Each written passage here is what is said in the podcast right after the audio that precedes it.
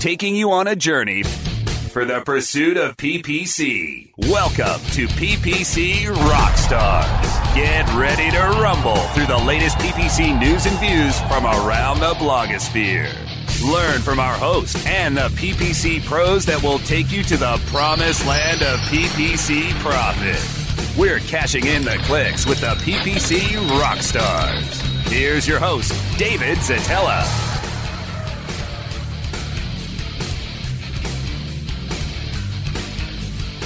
Hey, PPC friends, it's another episode of PPC Rockstars. And today's rock star is a new one for us. Very smart guy named Kirk Williams, who's the founder of a PPC agency called Zato, Z A T O. Welcome, Kirk. Hey, well, appreciate it. You are a prolific author, great articles, some really groundbreaking stuff. So I encourage our listeners to follow you on Twitter or your favorite social network. You've written for what publications? Search Engine Land, PPC Hero, WordStream, Melissa Mackey's Beyond the Paid, YouMoz, one or two others in there probably. Wow, that's quite a slate. And seriously, folks, this guy writes excellent tips and techniques, and you should tune in. So, today, the expertise that we're going to tap into is Kirk's explanation of Google shopping campaigns. Does this pertain to Google and Bing ads? Kirk? Yes, yeah, it okay. does. Bing has done really an awesome job, I think, of making it so that you can import things pretty easily and maintain a consistent approach. So, cool. Yeah, it works with both. Okay. So, where do we start when we want to set up a great shopping campaign? Yeah, so in you know in my opinion basically one of the biggest things is someone might hear this because it does take a bit of work and someone might hear it and say, oh, "Okay, that sounds fun. I'm I'm glad that you're excited about that. mm-hmm. I'm just going to keep doing my thing with my one campaign, my you know maybe my one ad group with 20,000 uh-huh. products or whatever." And so I think one of the biggest things is to really understand just the way that that shopping works is even though Google is doing all the work on the back end of finding queries and that, and you're just bidding on your product, there still is that search aspect of queries and query intent that is at play there. You just no longer have control over it like you do in normal search campaigns where you can bid according to keywords, right? So, because of that, as we all know, different keywords generally do have different levels of intent. That's why we're willing to bid differently on them in many ways. So, I think the key is to understanding, you know, hey, we need to be able to not just set a max CPC for the product and then let Google or Bing determine these are all of the queries, however general or, or however specific intent they're going to be. If we can start controlling that a little bit better, so we can actually start setting bids based upon the query intent, then really we can start going after some of those better queries where our competition is just they just have their normal bid set. Maybe they're blowing a bunch of the budget on their product general queries, so we can actually preserve our budget for specific, more conversion friendly queries. So that's kind of the why. And then the how is a little bit complicated and probably a little difficult to do on, on the radio. So I did write a post on that. Where is that? I, it's uh, it's at Search Engine Land. Okay. Um, and shoot, whenever I look for it, I usually just Google search engine Google land right. Query level bidding on shopping or something like that. Okay. Yeah, so Martin Roettgerding, I believe that's how you say his name. If, if not, and you're listening, I apologize, Martin, but he's over in Berlin. And he's kind of the first one who he did a video, I think it was at a marketing festival on this strategy. And so basically, I mean, the real quick gist of it is that you're basically taking some of those new shopping controls when Google switched things over in, in, I think 2013 to shopping from the older PLA format. They gave us a little bit more control with things like priority levels. And so now we can take campaigns and kind of bundle like two or three campaigns for, let's say, a specific brand of product mm-hmm. and using priority levels and negative keyword to filter to send the queries into the right places, shared budgets, and then bidding. So, kind of using those four things, you can create kind of this strategy that lets you determine in this campaign, I want my generic queries to be, and then I can bid it really low so that it's not sapping all my budget. and then I can start targeting more of like my brand terms, or even you know sometimes you'll have products where people often search for the exact shoe model or what have you. If you can throw that into a third campaign, then you can bid that sky high because you know that in this campaign, the only people coming are bidding so specifically that the chances of them converting are very high. And, that mm-hmm. does that really does come through too. I mean, you'll see as you as you run it, if you set it up correct and have everything running, you really will see that. Definitely a lot higher conversion rate on those SKU campaigns and all that. So that's that's kind of the very very very quick Cliff's Notes um, uh, version of that. So okay, so you're you're uh, recommending setting up uh, different campaigns for different products and different intents.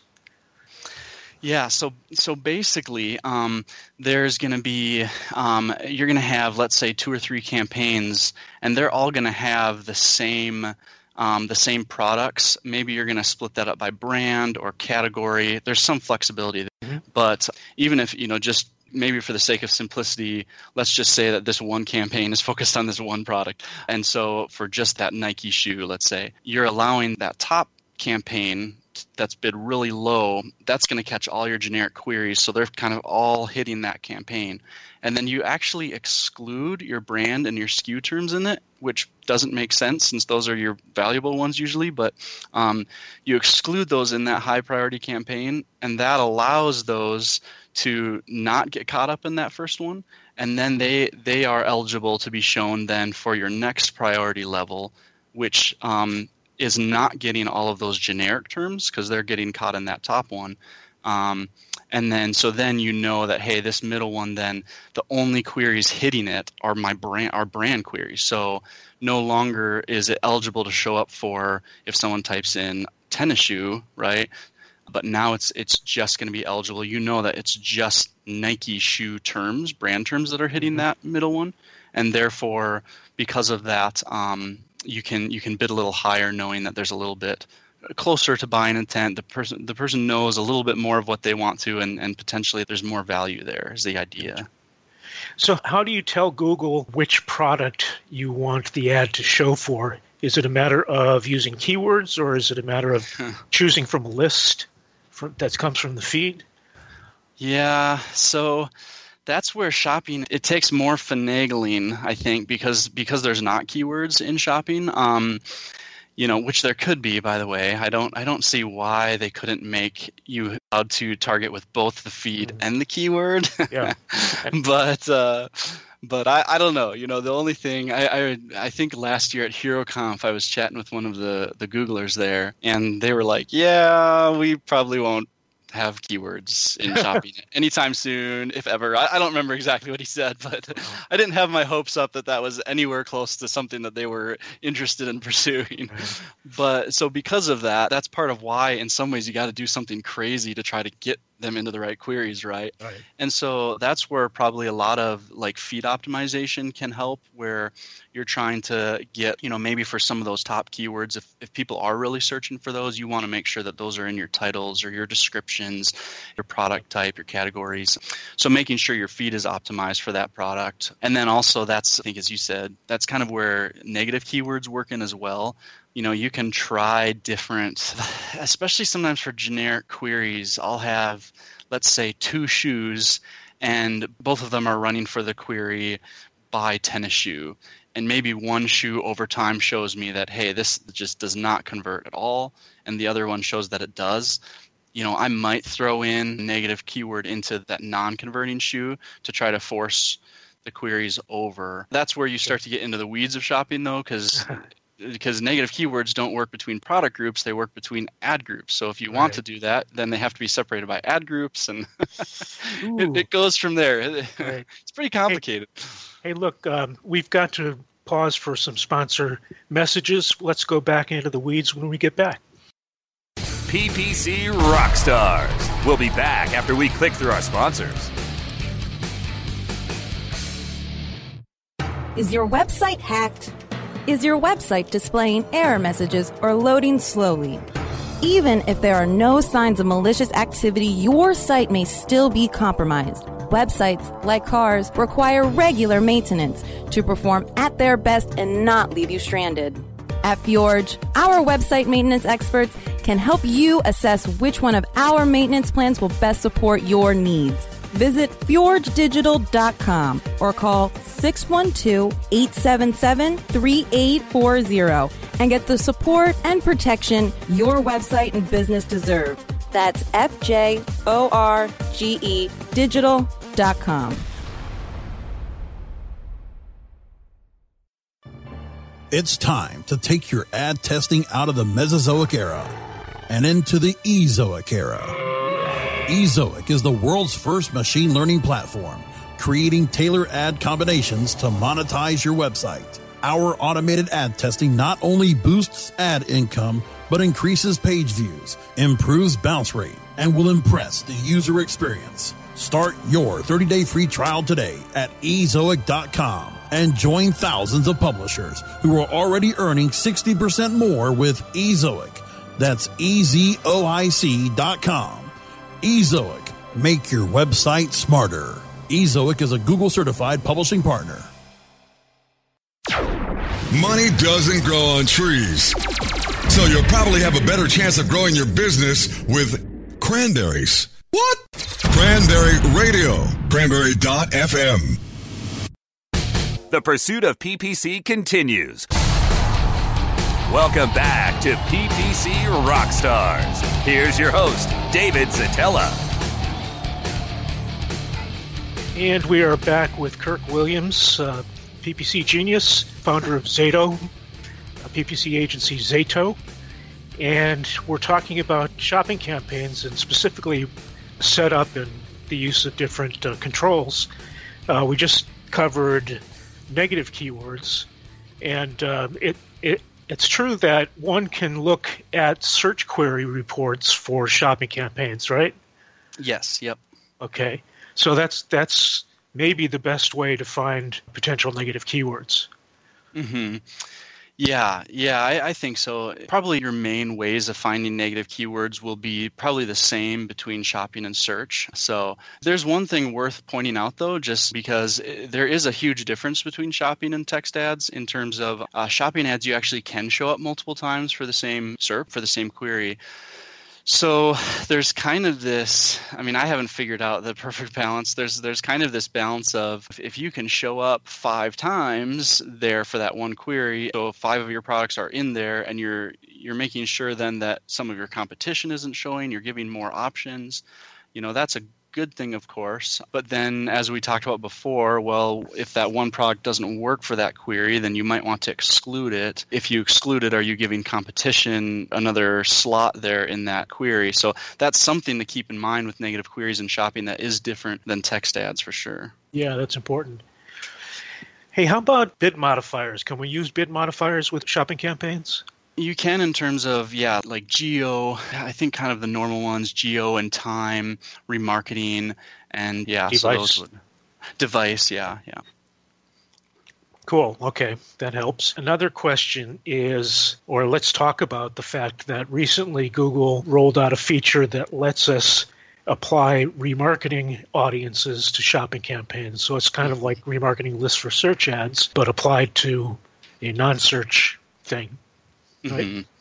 Yes, yeah, I love that. I've run remarketing for my shopping campaigns and kind of compared those two and seen just insanely crazy results like just just way better conversions here were the stats just in one in one client that i had we saw for the same brand like the same time period so everything else is the same but just the difference between those who were returning with shopping and those that were new I saw like a 350% increase in return on ad spend.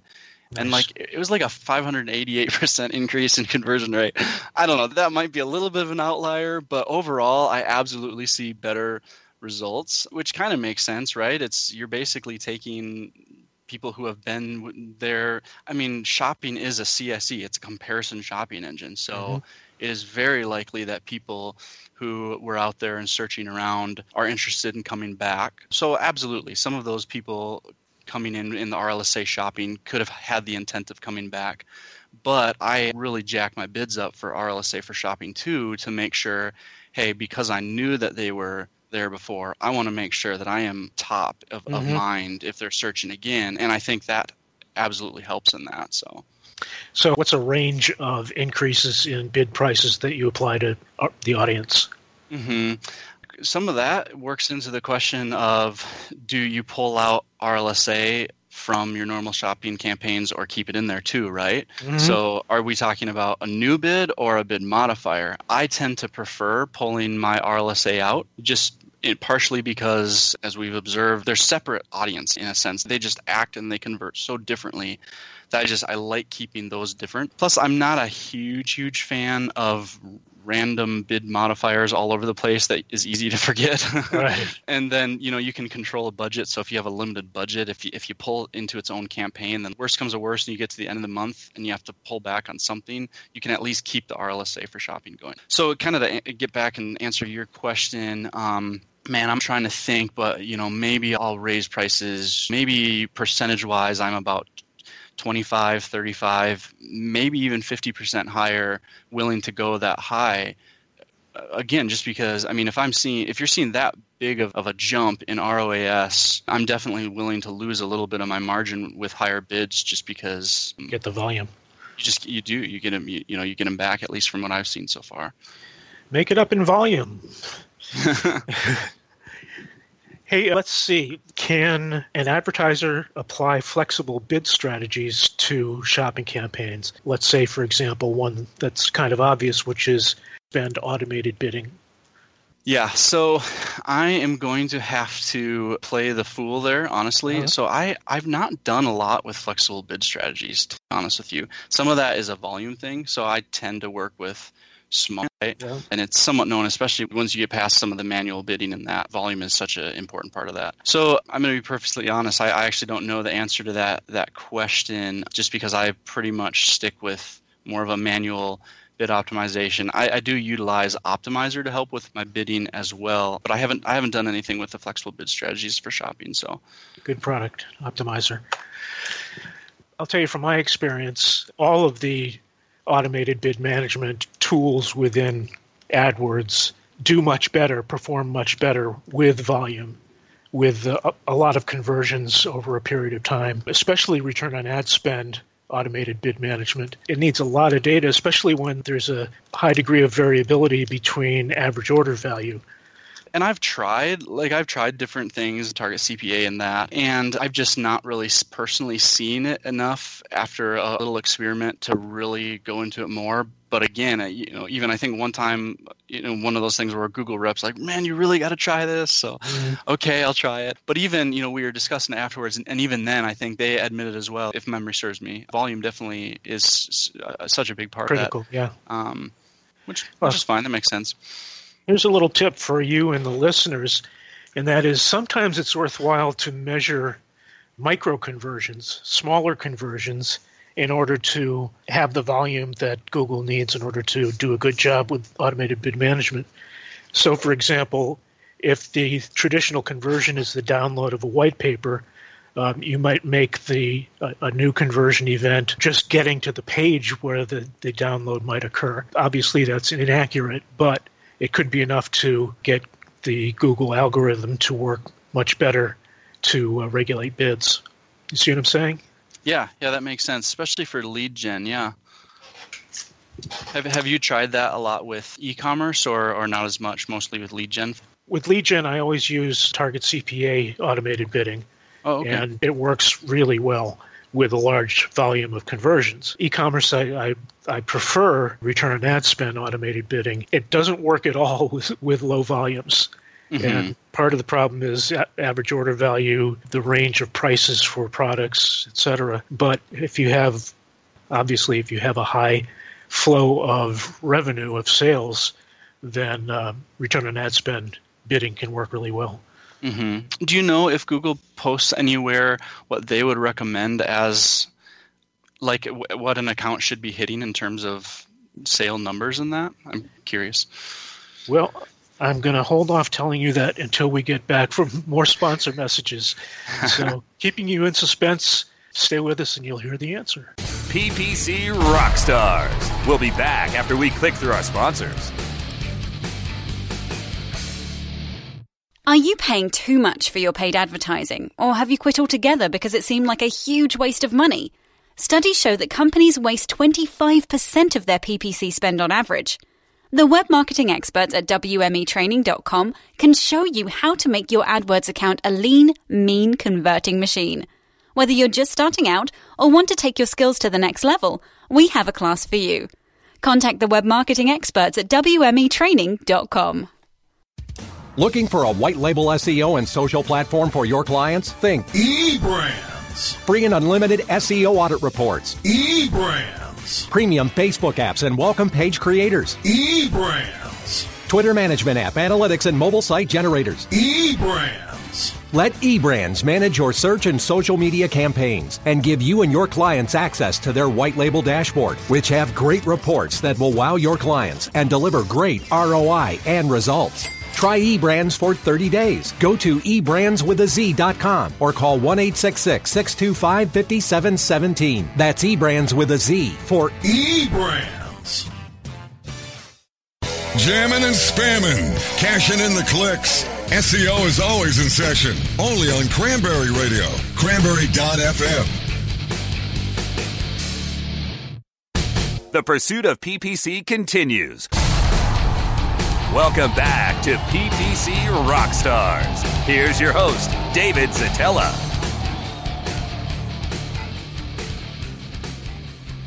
And we are back in the home stretch with Kirk Williams of Zato. And we've been talking about shopping campaigns. We've segued into automated bid management. And Kirk just asked me whether Google has a recommendation for any kind of minimum for return on ad spend automated bidding, whether Google requires or, or suggests some kind of minimum sales volume or sales price. And the answer is I have no idea but I, I, don't think so. I don't think they, they specify that. They have the same requirement for return on ad spend automated bidding that they do for the other flexible bid strategies, and that is at least 15 conversions per month. but in my experience, that is, is, way too low. way too low. Oh, yeah. It's destined to fail. Google also recommends something that uh, I think makes a lot of sense, which is don't knee jerk when you see that the results are fluctuating because they will. And that means that the conversion volume and the CPAs will fluctuate over the first week or so, maybe even two weeks, but it will settle down again, especially if there's a, a high volume of conversions or sales. Mm-hmm. Yeah, interesting. Yeah, I was just looking that up on their ROAS bidding there, and yeah, that's the they do say the 15, but then they also say the so the more data we have, the more accurate we can be. Yeah, exactly. thing. So but we won't tell you what the threshold is. Right, whatever that means. So.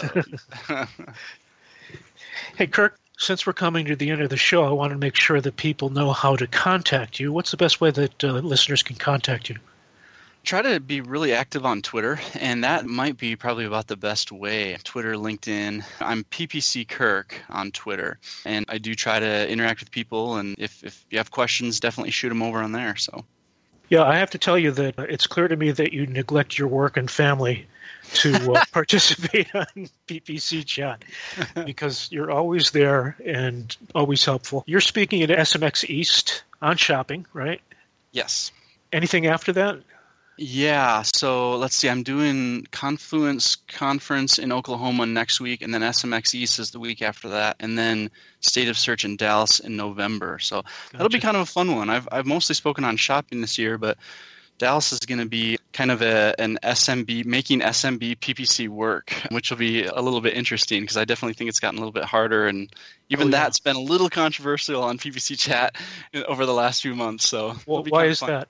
Uh, well, I think there's always been this can it work for really small? I mean, how do you even define SMB, right? That's one of it. But and then Matt Umbro wrote a post where he basically kind of drew a line in the sand, personally, I think, and said, um, ways for really micro SMB, his suggestion is to start in Facebook ads and not paid search. And so then I think then there were some responses to that, and we had a PPC chat about it. So it's been really a good figuring things out, figuring definitions out, figuring what do we all mean when we say SMB? Are we sure. talking $500 a month spend, or are we talking 5,000? Are we not even talking spend? So it's it's just been a good one of those good healthy conversations where everyone's trying to figure it out and everyone's kind of learning together. So right. Yeah, that's interesting. I, I, I agree that Facebook could be a great starting point mm-hmm. given its great targeting capabilities, and you can obtain lower CPCs on Facebook than on Google, especially in the really, really competitive professional services segments. Mm-hmm. It's so cheap. I know Larry Kim is a huge proponent of it for that. I mean, it's just it is so cheap, you know, yeah. for for for getting eyes on on ads and that. So, really. Hey, Kirk, it's been great having you on. I really appreciate your time and uh, your expertise, and I look forward to having you on again. Yeah, thank you so much. It's been an honor. So, and I'll see you in a few weeks. Yeah, sounds good. see you in New York. Okay, and listeners, thanks for hanging with us. We'll have another episode of PPC Rockstars coming up soon.